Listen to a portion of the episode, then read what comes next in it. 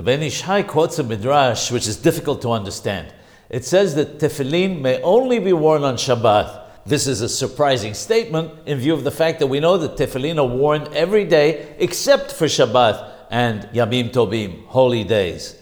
He says that he heard in the name of Rabbi Akiva Eger, al-Avashalom, that the word in Hebrew, Beshabbat, which means on Shabbat, is actually an acronym in Hebrew for Bimkom Se'ar, Bemakom Tafuah, in the place of the hair on the swollen portion.